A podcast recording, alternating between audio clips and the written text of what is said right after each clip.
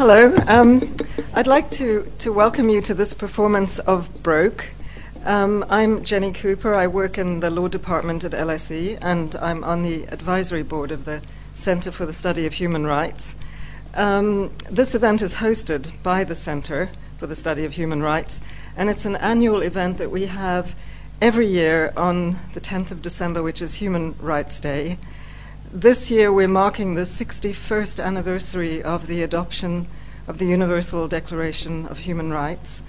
Uh, so it's an auspicious day. Um, we are also holding this event in memory of Professor Peter Townsend, who died in June of this year. And uh, he had recently retired from LSE and was a sort of key figure in the Human Rights Center here. Um, he was a, a, very inspiring colleague and very inspiring person. I had the privilege of working with him due to our interest in children's issues, children's rights. Um, but Peter had been working since the 1950s as a sociologist. Um, he had worked on many, many issues, particularly focusing on poverty, but also the elderly, children. Uh, he had done a lot of work on the disabled. And he, he was not only an academic, he was also a campaigner and helped to found the Child Poverty Action Group and also the Disability Alliance. So, you know, altogether an impressive person. And um, last year, on this day, Human Rights Day, he was here um, arguing for the right to social security to be considered the most important human right. And I'm also very glad to be introducing this event because it's an unusual event for LSE. It's a performance, it's not a lecture. And I think it's, it's very powerful to hear the voices of people themselves who have been affected by human rights issues. And it, it can be much more rich and deep than, than just sort of looking at statistics. And, and I think the arts are actually a very, very powerful tool for human rights advocacy. So uh, we will shortly be joined by um, the artistic directors of this company called Ice and Fire. And they are a performing arts company that deals with human rights issues. Um, but just before I introduce the artistic directors, um, to say that the performance will last about 50 minutes. And at the end, I just have one or two announcements, so please don't disappear immediately as soon as the performance is over. And um, so the artistic directors are Sarah Masters and Christine Bacon, and they will introduce the piece for you.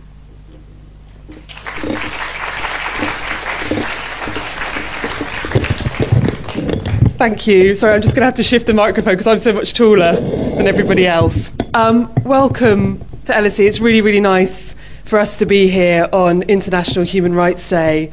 As Jenny said, I'm, I'm Sarah Masters. I'm co artistic director of Ice and Fire, and we're a theatre company that explores human rights stories through performance. It's also a really exciting day for us today because we're launching Everyone Has the Right, which you should have all received a flyer for. And this is a new writing initiative that we are running in partnership with Amnesty International UK. And the idea of this project is for writers, of any playwrights out there who are writing plays that have got human rights stories at their heart. This is the natural home for those plays. And what we're doing, we're providing a platform for the best plays that have human rights stories at their heart. So professional readings will take place and writers will be put into development with a dramaturg to take their plays into long-term development. So please circulate this. Any writers that you know, it's an open service. They send their scripts, they get feedback. So this is with Amnesty. We're very, very excited about that. And um, I know you're all here to see a performance, so I'll stop talking and I'll introduce Christine Bacon, who's the other co-artistic director of Ice and Fire and the cast.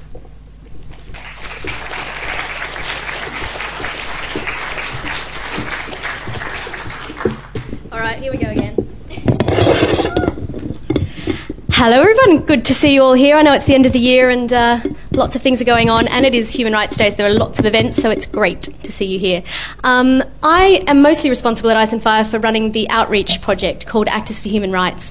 It's a network made up of over 450 professional actors who are dedicated to drawing public attention to a range of contemporary human rights concerns. And recently we have been looking at uh, poverty, homelessness, and inequality in the UK. Um, more specifically, uh, in the last few months, we've been looking at it in London um, because we're working with uh, the City Parochial Foundation, who are very interested in collecting these kind of testimonies from people living in London who are dealing with these issues. Um, so we have been interviewing people. So what you'll hear tonight is first-hand accounts. None of it is fictionalised in any way. Uh, none of it is embellished in any way. It's it's just what they said when we asked them some questions about what they were facing, um, and then obviously those interviews were edited down and put into the form of a script. What happens is we respond to requests. So. Um, Zoe uh, at LSE asked us to come along tonight, which was fantastic. But um, we do these kind of readings three or four times a week sometimes, and we respond to requests from people all over the country, organisations all over the country who are concerned about raising awareness, getting local people involved, getting, getting people to think. Um, more clearly about these issues and hear these voices that, that are often overlooked. So, without further ado, I will pass over to the cast um, who have given up their day to be here. It's brilliant to have them here. We have Louise Jameson, William Hope, James Benson, oh, Aisha Kosako, and Catherine Green, um, who are great supporters of Actors for human rights. I've also left some flyers uh, somewhere at the back I think they were over there, yes, down the back. Please do pick one up if you are connected to some sort of organisation or you think, yes, there is an audience for something like this you know, uh, in a network that I know of. So um, do get in touch with us. All the contact details are on this flyer. Okay, thank you very much. We give you Broke, and uh, we hope to hear your feedback later. Thank you very much.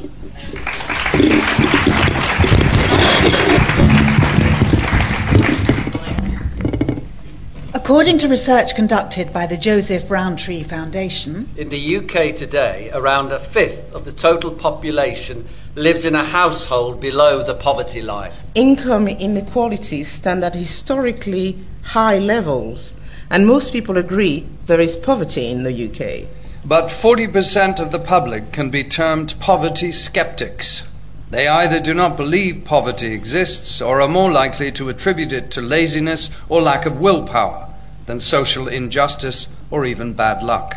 2.9 million children in the UK are living in poverty. 2.2 million pensioners in the UK are living in poverty. 7.2 million working age adults in the UK are living in poverty. According to the Office of National Statistics. There has been a 91% increase in the retail price of gas since 2003. And a 60% increase in electricity prices.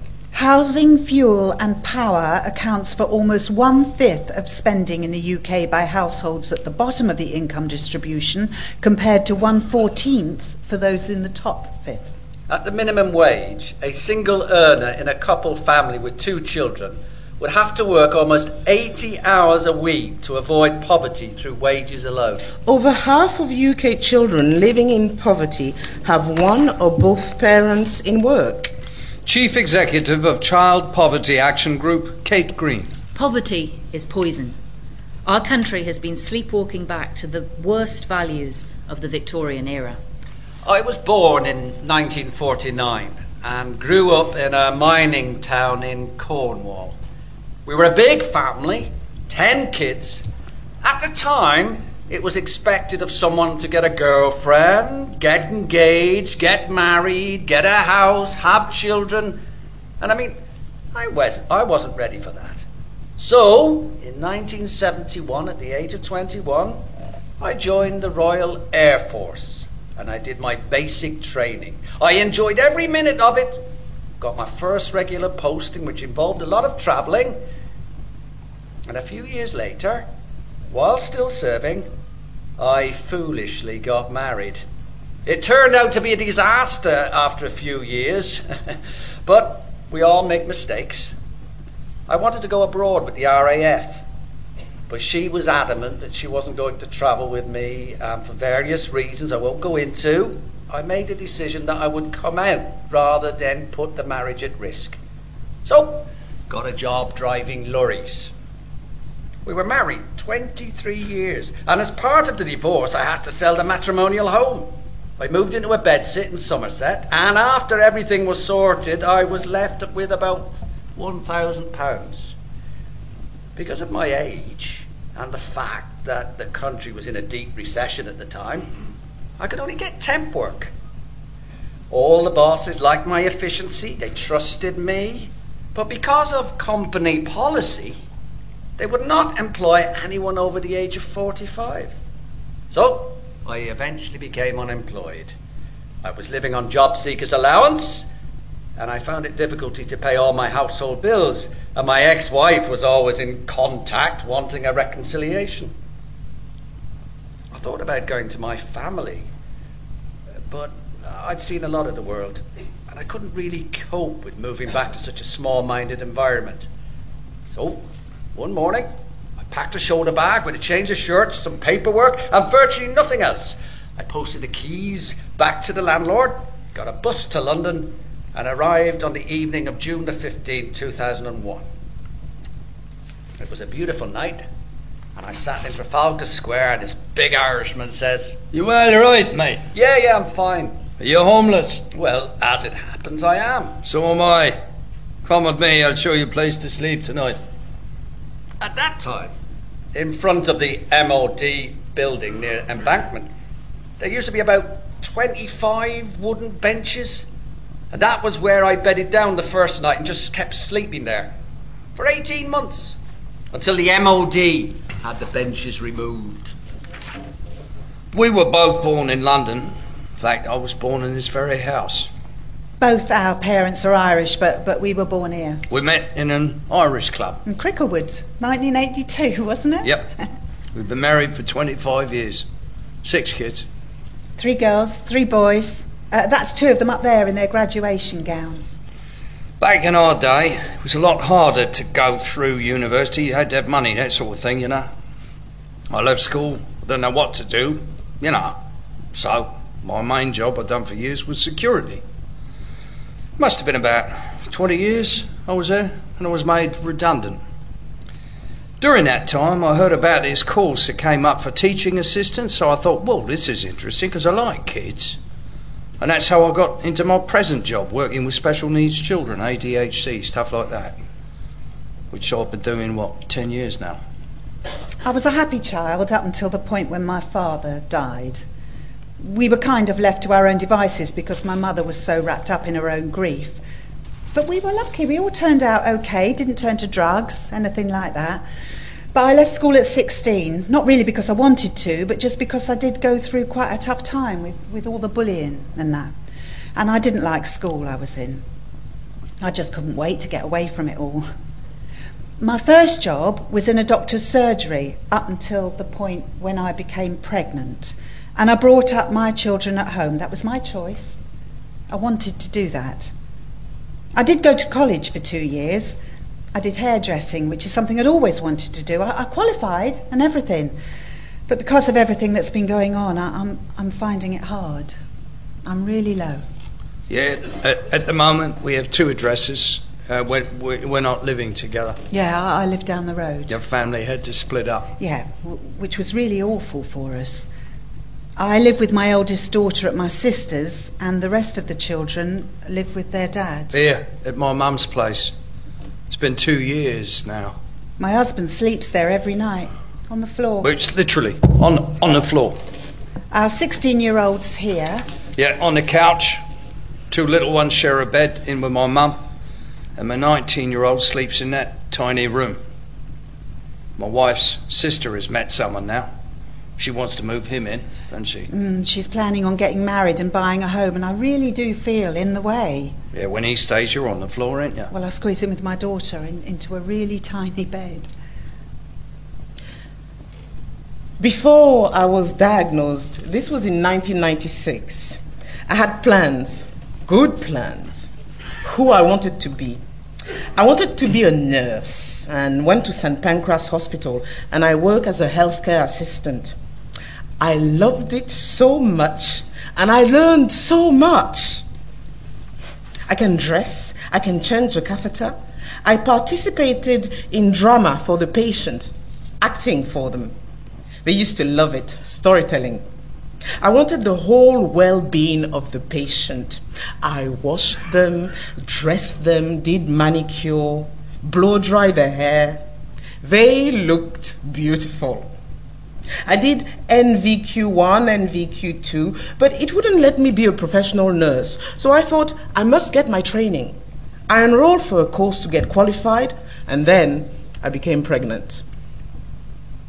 I was about, I think, mm, two months into my pregnancy when I went for my antenatal checkup. They said I would need a blood test for HIV. I said, yes, of course, go ahead. After two days, they called me in. And I was so worried because they treated me so special. Normally, I have to wait for a long time in the queue.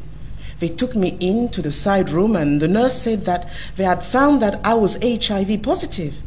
I said, What? What is HIV? How do you get this illness? What is it? She said, Oh, it kills. I said, Oh, the baby. And she said, It's up to you about the baby. I just felt like the whole world had collapsed around me. I said, Where did I get this thing from? I don't do drugs. I've never had a major operation. I'm married. I've never had any other boyfriends. Where this where is this thing coming from? I thought of my parents. I thought of everything they believed in. We are Christians. And this is supposed to be for certain people like prostitutes, not normal people who are brought up properly. I thought, God, what have you done to my family?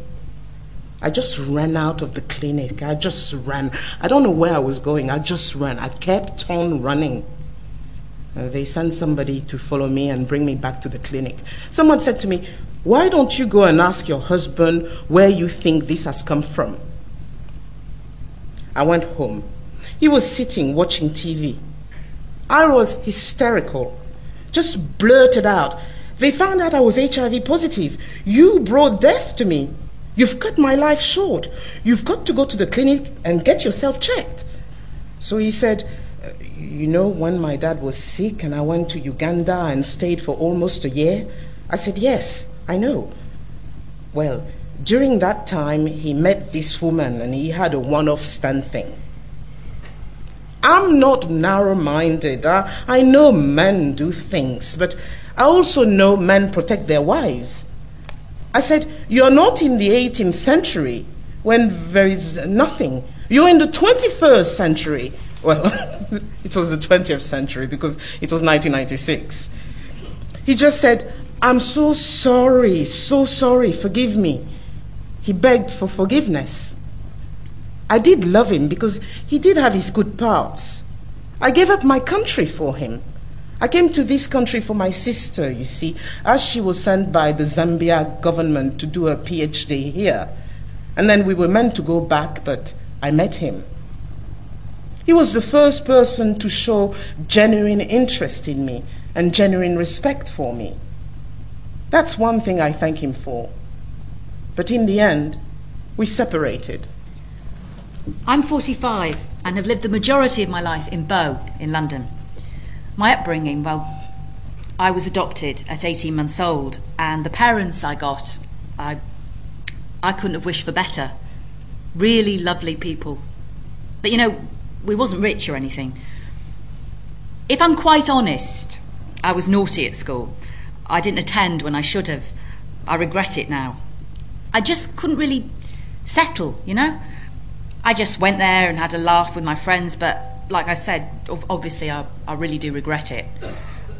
I got a job in a boutique, then in a handbag manufacturer, then I worked in a peanut factory. I met my children's dad there actually, a fork truck driver. We used to go round to the same cafe for lunch. We were together for 18 years, on and off. We had two kids, two boys. He was a womanizer, basically, a real charmer. First time he left me was on the day that my elder boy was born. He sent me a Dear John letter at the hospital with his mum. I'm not ready yet, you know? I need time. I was devastated.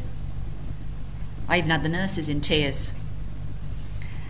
then we were backwards and forwards, you know. I lost all my confidence. I didn't think anybody else would be interested. I mean, I loved him at the end of the day. Then I had my second son with him. I brought up my boys as best as I could. He never helped me financially. I, I, I never t- took him to court or anything. You know, I just wanted a peaceful life. Sod his money, that's how I felt, you know? I just want you to see your sons. Promising fun for the children, saying he's going to turn up. I get them ready. They'll be waiting, crying at the window, spotting all the red cars coming along. In the end, I just said to him, You've hurt me enough, and I'll be damned if I'm going to let you hurt my, my boys. You stay out of their life. Being on the street now in my late 50s, I've realised there's no point in me chasing high profile jobs. One, I have no skills. Two, my age. Reality dictates that I'm not going to get a decent job, except maybe as a road sweeper. But the sort of wage that would pay would not allow me to pay my rent or pay the bills. I've been in that position before, and the thought of the anxieties and sleepless nights involved with the low income convinced me that my street life was a better alternative than having to wrestle again with low income and rising prices. I bed down about nine, ten at night, and because I'm very habitual, I will always be awake at five or six in the morning. So by 6.30, I'm gone. No trace of me being there. By the time the city awakens in the morning, like other street homeless people, I'm on my feet, facing another day. The last seven years I've been on the street. I've not claimed any welfare benefits. I've never begged. I don't do drugs, and I only drink socially in public bars. Money has been given to me by people who pass me in the street in my doorway, or I pick up loose change on the street. I have a regular sleeping place in the City of London, Fleet Street, and people get accustomed to seeing me there. Office workers coming in from work at night, or on occasion they have a drink after work, have a good day or whatever, and they say, There you go, mate, there's £10. That's basically how I live. I'd never live in a hostel even if they paid me.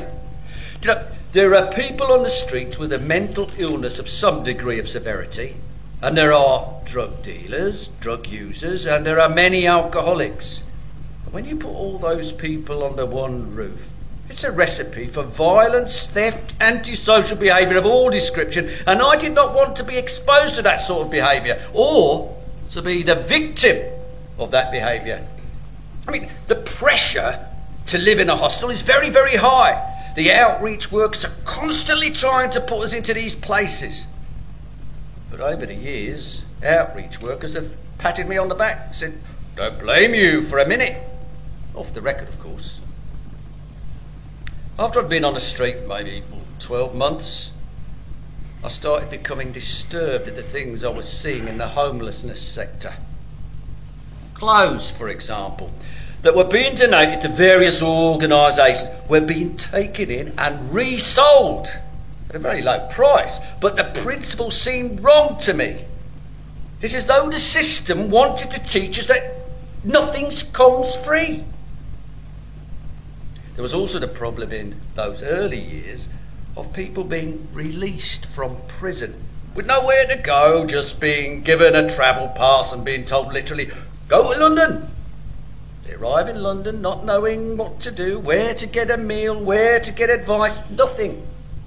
And in many cases, I know this from first hand experience, ex offenders have re offended so they can go back to prison.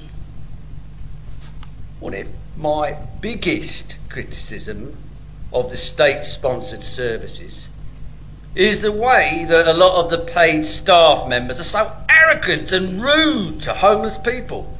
Some of them have a huge superiority attitude. Oh, I know how to take care of myself. And I don't want to be spoken down to or patronised by someone who thinks they know what is best for me. I have control over my life.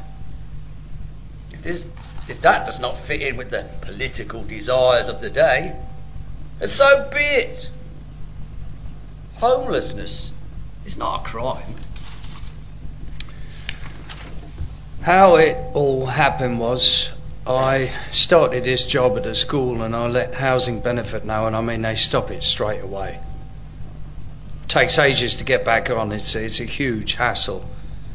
My hours went up and down because the child I was working with made progress. They, they don't need me as much.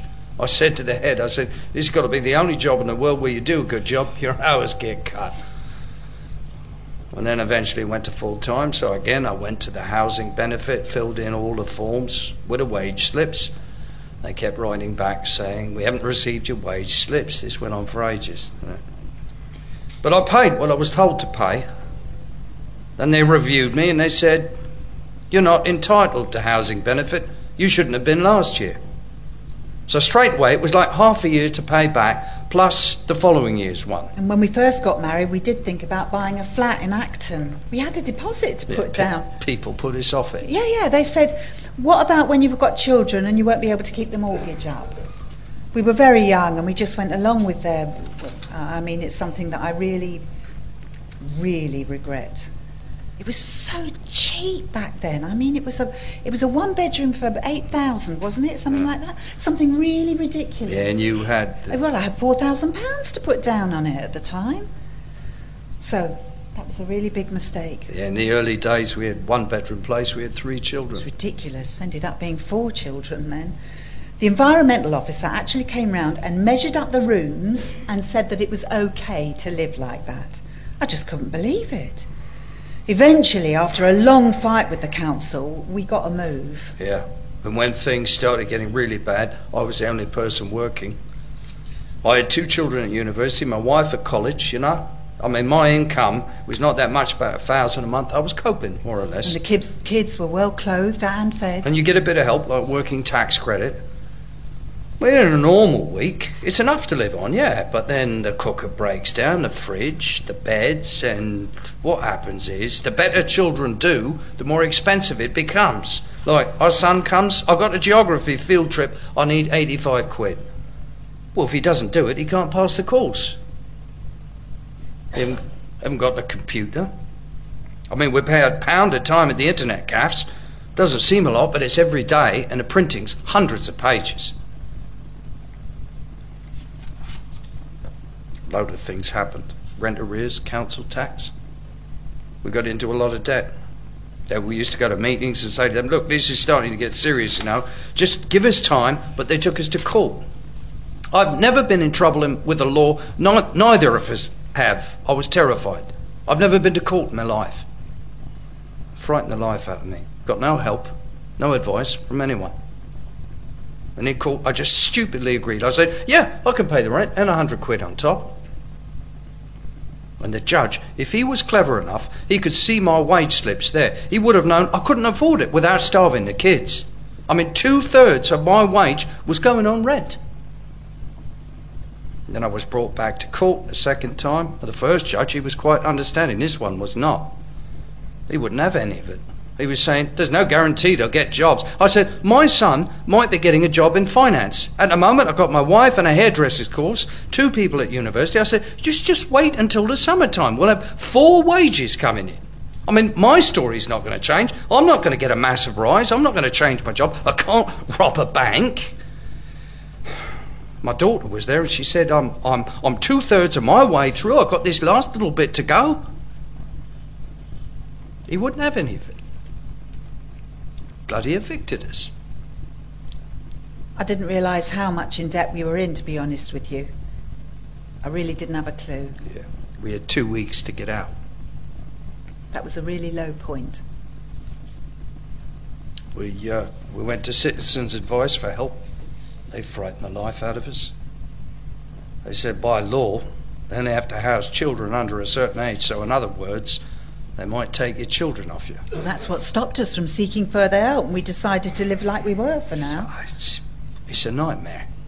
I mean, my mum's, she's elderly. I um, I'll get up at six o'clock, take my children to school, then I meet my husband, and we do the shopping, pick up the kids, and then we just really try. And, Keep out of the way. yeah, yeah, for as long as possible. I mean, we come here at half seven at night, and the rest of the time we're always out just, just to keep the peace. This is where a lot of our money's going now because we're out all day long. I mean, I'm lucky I've got a job, but my wife's walking the streets, wouldn't know where to go. Do you know what I mean? In the evening, I help the children do their homework, and um, well, then I have to leave, go down the road to my sister's. The worst thing for any mother is saying goodbye to her children. You know, at, at night, having to leave them. They wake up sick, have a nightmare, she's not there. I mean, dads are good. Yeah, I mean, you know, well, I mean, I do my best. But to me, you can't replace your mum. Especially my daughter, she's, she's 11. She's going through puberty. She really. She gets a bit emotional. Sometimes she wants me here, and I used to like to cuddle up to her in bed, you know, until she went off to sleep. But obviously, I, I can't do that anymore. Uh, there's no married life as such, you know what I mean? It causes arguments. It does cause arguments between us. Yeah, but Saturday's our family day, isn't it? Mm. Mum goes to the bingo, so we have three hours together. We're all at home. We've got the run of the place, haven't we? Don't get on with my mother in law. I don't speak to her anymore, so there's a lot of friction. Because I feel like she doesn't want the children to be children. Every little noise they make, she's telling them off, shouting at them. And as a mother, it, it gets my back up. But it's not my work, not my home. She's back in about half past three, so so we've got another hour to talk to you. You have to walk on eggshells. I have to bite my tongue all the time. We don't uh, cry around the kids. We can do our crying in bed, you know. I don't want my children seeing me cry. You know, because they've always been such happy. They're well balanced children, and, and that's the way I want it to remain. Yeah, Christmas is not the same now. No, it was always my favourite time of year. And to think that I'll be at my sister's get. It's just. It's just so depressing. Yeah, but summer's not so bad, is it? The park's really great. I'm at such a low now. I can't. Yeah, but so what happened then was we went to the uh, to the homeless people part of the council, and they arranged for someone to call on a certain Monday, and she wanted to see all of us. So we all took time off work and school, including my wife's sister, her daughter. Our meeting was nine o'clock, so nine o'clock came, went. Ten o'clock came, went. Half past ten. So we found them up. We said, "Oh, sorry, she had an accident." So we should have phoned you. She hurt her finger. I said, Well, we've all just taken a day off work, the kids are off school, people will go mad. It's not just us, it's my wife's sister, a daughter, my mum. They said, Oh, we don't need to see them, we just need to see you and your wife. After all this and keeping them off school, which is what I was really against anyway. Yeah, so when she came, she didn't, you know, look around anywhere, just asked a few questions. My wife started crying. She's sitting there with a smirk on her face. It was just a mockery.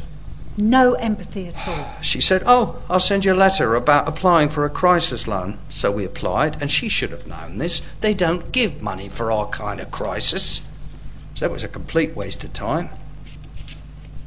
Then we got a letter from the court saying they'd up the arrears and there were extra legal fees. I mean, they know perfectly well we haven't got any money. They add another 60 or 90 pounds to the arrears. And that was the help we got.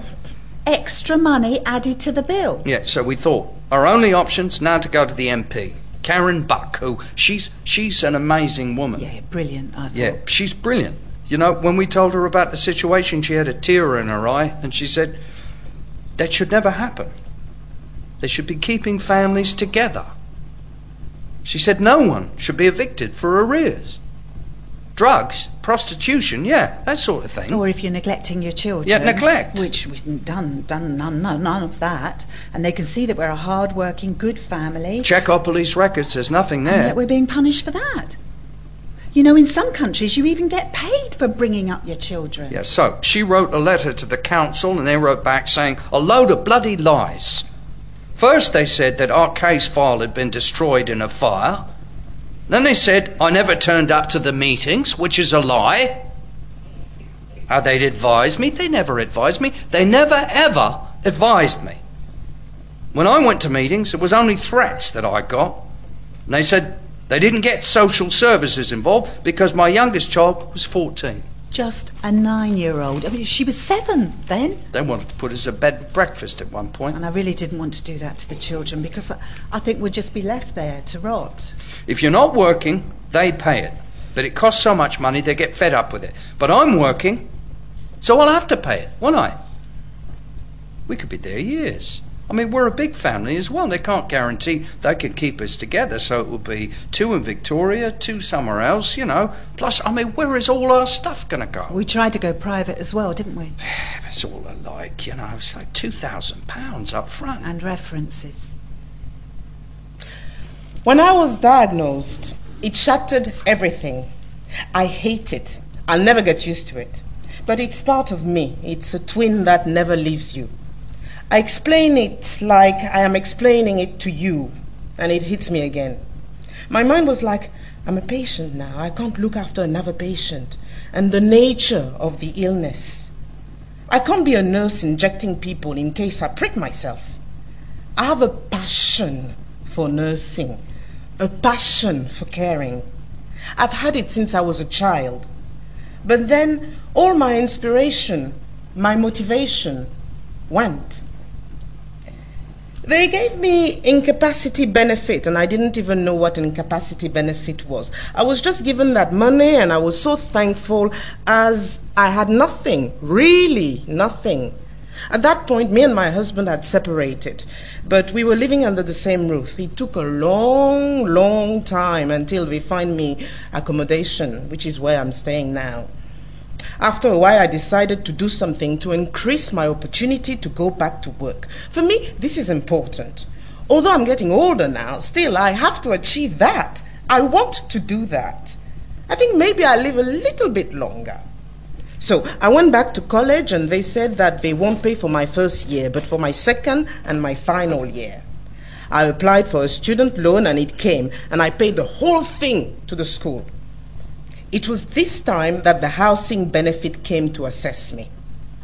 The man came in, I told him everything, and they wrote to me that I've got some overpayment and that I didn't declare them. So that I was a student, I didn't declare that I was a student on one of my benefit forms. At the time I fill out the form, I didn't know I was going back to college. They gave me a caution, and at that point, I felt like I had been treated as a criminal. The whole system was too much for me. I didn't understand any of it. Overpayment? What for? The money was not coming to me, it was going to the housing benefit. They said they had to stop the housing benefit because now I'm a student and I'm getting the loan, but I gave it to the school for the fees. They said I had to pay the rent, the bills. Hmm. So many bills. So many. I was I was struggling. Even basic things like toilet tissue. It's a worrying thing. Kids, make sure you don't use the toilet tissue, tissue for your nose. One day we'll use our hands. I'm not out of that situation. I'm still in that situation. I receive child tax credit and child benefit monthly and money from the student loan every four months. After bills and fees and rent, I am left with 300 pounds per month for me and my two children to live on. You can't stop people and children eating. I can't go in the streets and start begging. I keep thinking, I'm not going to make it. I try to make good food. I try to eat like things like baked beans. I get a bit of fiber from them. My daughter is really into fashion now. I can't buy anything trendy for her. She's very talented. She's got a much greater chance of being somebody in the future. Socially, she needs to look presentable, and sometimes the child benefits goes on what she wants. So she feels special, so I can help her not to be emotionally damaged. Her brother is the same, but in sports, gifted and talented in sports. I think if I think of that, all my problems disappear momentarily. I know there's many people out in the world that's so much worse off than me, but it's hard. I'm back to square one and on my own. When the kids were old enough, I'd done little bits and pieces cleaning. I worked on a stall for a while. Right at the moment, I'm in the process of looking for work. I've got no qualifications, and the jobs that I do look for in the paper are just. Well, you need qualifications, you know, and to be younger. But I, I do want to get back in, in the world. What I receive, my income is £120 a fortnight. I fell into council tax arrears, rent arrears, ended up being a thousand pounds. I was getting water bills in, gas bills, then the electric, and I, I just couldn't cope with everything. I just never saw a light at the end of it. Then I came home one day and I had a letter saying that the bailiffs would be back the next day unless I phoned to make the full payment. I phoned them up and I was in a right state. Right, you can pay £95. I just about get that a fortnight. Well, not our problem. How am I meant to live? What, what, how am I meant to keep a, a, roof over my head, pay my bills? Not our problem. Look, you, you don't understand. I, I'm willing to pay, but I can only pay a small amount. If you don't arrange over the phone to pay this £95, we will come back tomorrow to take some of your goods. So I, I had to agree to pay the £95 on the following week, just to keep them away from my door until I sorted out what I'd do. Then they charge me for visits and van fees. They're, they're so intimidating and frightening. They, they just didn't give a damn. I was scared to open my door because if you open that door and they put one foot over that door, they're in, and there isn't anything you can do.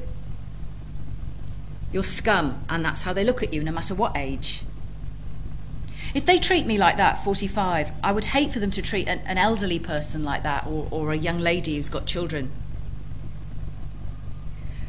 I'm not going to sit here and say that I want them to wipe my debt, but be a bit more understanding about people and the income they have.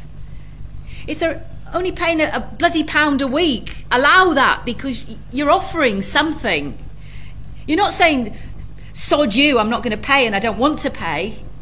That's not my attitude.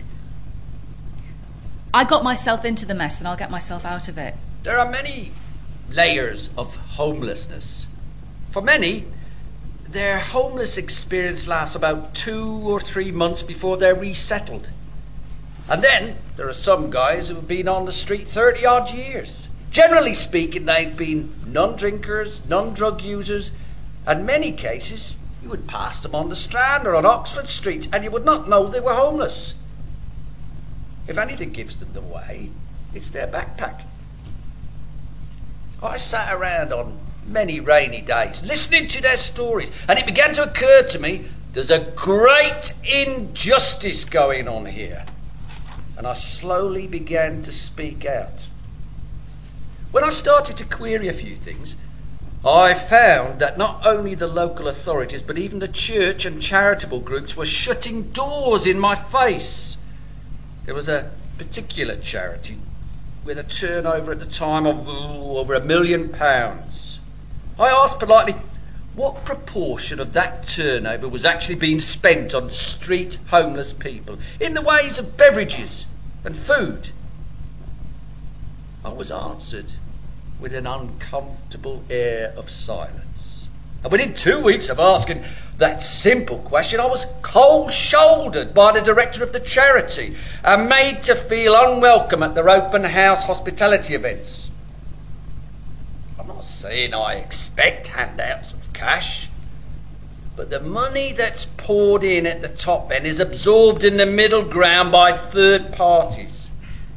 I call it an industry the homeless industry. Another example.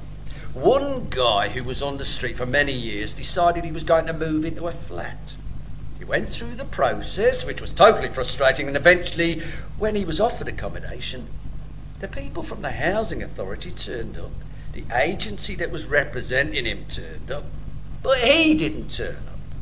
For the simple fact that no one had notified him that he should have been there.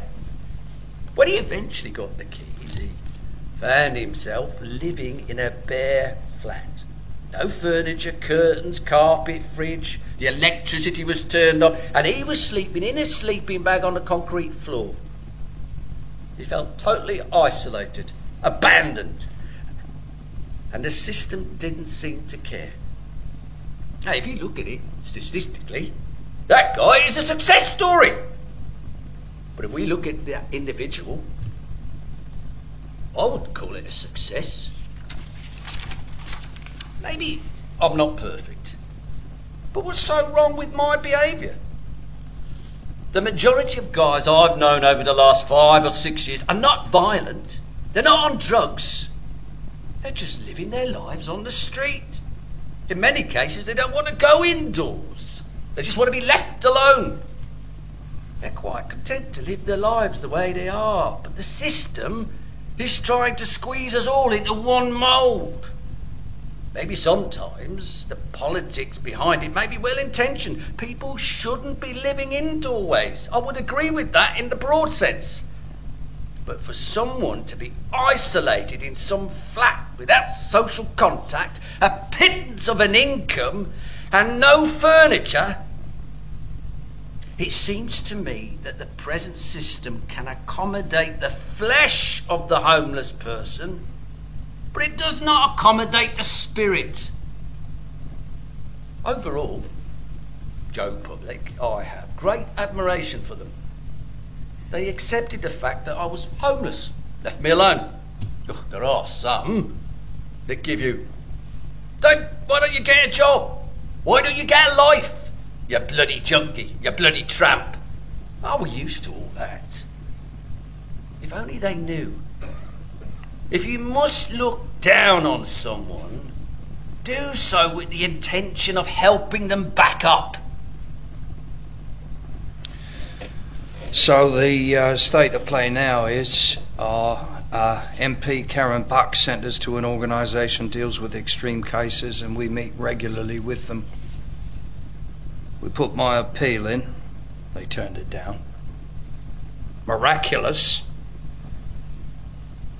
When we went to the appeal, our file, that was supposed to be burned in the fire, appeared. So now my wife's just put in an appeal. It's medical reasons now. My health has been well. Uh, um, I was born with a heart murmur, but the stress of all this is just making it worse. I'm getting terrible pains across my chest. My my health is suffering because of it all. Yeah, mine as well. Depression. I got psoriasis covered head to foot in psoriasis. He's always scratching. Yeah, I spent two weeks going to the hospital to get treatment. Treating is a waste of bloody time. Once it clears, it's back again. It's it's it's stress related. I'm used to being, um, you know, I, never sit still. I'm one of these people that, that, I'm on the go all the time. I find it difficult to um, direct that energy. Yeah, with the kids, they're really happy though, aren't yeah, they? Yeah, they're really upbeat. They keep me sane. They do. If it wasn't for my children, I don't know where I'd be, honest. They've never ever blamed us for this, ever. We say we're looking for a nice home for you with a garden, and we just leave it at that. They don't need to know, it's not necessary. Yeah, the kids. They get invited to their friends' houses, you know but they can't invite their friends. And, and I feel really terrible because I don't want to have to explain the reasons to their parents. It's too personal. Or even if they met, you know, a boyfriend, it would be really difficult because how would they, you know, bring them home, introduce them to us? Well, sometimes some of the parents have fallen out with you, haven't they? Mm-hmm. The thing is, I can talk to the parents at school, but apart from that, I, I, I can't say would you like to come for a coffee? Yeah, yeah, coffee or a tea. Well, you get invited over a lot, don't you? Yeah, but I say no. I can't. I have to keep saying no. Because you go to their house, they would have come to your house. People can be quite judgmental without knowing the full story. Yeah, we don't tell anyone about this. Well, only our immediate family knows. We're private people. We hate all this. There's a lot of help out there when you're not working. When you are working, you, you, you're punished in a way. I mean, I might be wrong, you know, but that's what it seems to me. I mean, I'd never stop working, but maybe if I lost my job, I wouldn't have lost lost my home. Do you know what I mean? I know they they got to make money because of the recession, whatever. But the threshold when people have got to start paying rent, it has to be taken into account. How many children have you got? If you you understand? Our children have gone on to do really well, and, and sometimes I feel like we're penalised, like for having a big family. It's like you know, living off the government. You, you're labelled as being lazy and what have you. But I feel like I've done a really good job in rearing my children, and that is hard work. I, I mean, there are probably some mothers that are lazy and sit at home drinking and, and watching Jeremy Kyle and, and having cups of coffee all day, but I'm not one of them. Eh, she does so many jobs around the place. I mean, she's better than any man. she, she puts curtains up, she does the drilling, she could lay a wooden floor. She's great. She puts me to shame. Funny story. Once we got married, uh, we bought some bunk beds, and they arrived, and I was nearly crying my eyes out. I mean, millions of pieces of wood, this little piece of paper the size of a matchbox, instructions. My wife says, "Get out, take the kids out, leave it to me." And in my head, I'm thinking, how the hell am I going to put this together? I mean, instructions that size, all little, little bits and bobs. but she done it. She done it. Yeah. See, I told you, she said. But I'm moving forward. I'm not working, but I'm doing voluntary work. Once you're qualified, nothing will stop you making a move. It's something I can control. Incapacity benefit, I have no control. If they want to stop, they stop. I can't say nothing. I can't do nothing. I can only cry so hard because my kids won't eat. There won't be any school uniform. In my last year of college now, I'm in my last year of college now, and I feel happy, but also worry. At the end of this, am I going to get a job? Is there a job out there? We hear so much about companies shutting and people are being made redundant. Every person's situation needs to be assessed very seriously because they don't know how much damage they are doing with the weight of their decision. They take away people means of living and being productive, but they don't replace them with anything. So you become non functional and more of a burden. And at the job center, they degrade you further. Why do you want to claim job seekers allowance? These job centers, you never get anywhere. Instead of helping, they make things harder. I've always wanted to say something about this situation, but I never had the chance because I didn't know how to say it. So I'm glad that I had the chance to say what I have to say today, and I hope people hear it. Provident and people like that, the doorstep lenders, I've used them before. At the time, you see it as a way out. Honestly, it, it really is easy when you're in a desperate situation to see money signs and think, I've solved one problem but really it's just making 10 more. At heart, I'm a happy go lucky girl. I'm happy, bubbly. But to be honest, I can't remember the last time I had a good laugh. I'm always stressed. And when I go to bed at night, I think, what's going to drop through my door tomorrow? I don't go out. I can't afford it. I think, I think the last time I went out was in May and that was to my friend's funeral. I'm saying that that was the last time I went out and had a drink. I imagine my life would be very different, so different. I would, I would meet someone like settle and, and have help and not no one rich, but well, you know, if you have a problem, someone would say to me, "Don't worry, we'll see and get it sorted." I will meet you halfway, a, sh- a shoulder to cry on, if you like. I will be rich. I'll never be rich, but I'd love to get to a point where I can say, you know what?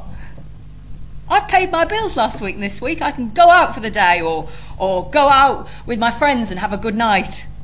I would, I would love my life to be like that. Right now, it's hard to see a way ahead. I'm in this humdrum. I can't get out of it. It's not because I don't want to. I know it's hard, and you have to work. Earn your money and work for it. I understand that. I'm not an envious person. All I want is just a home for my family to live in, and that's not a lot to ask or anything. As I said before, uh, back in our time, you couldn't get an education. You, you had to have money. But now, because of Tony Blair and his government, it's given the likes of our kids from working class families a chance to go to university and prosper. I mean, they've got brains. It's great. But there did come a time for us when it was uh, shall we support our kids to do this or pay the rent?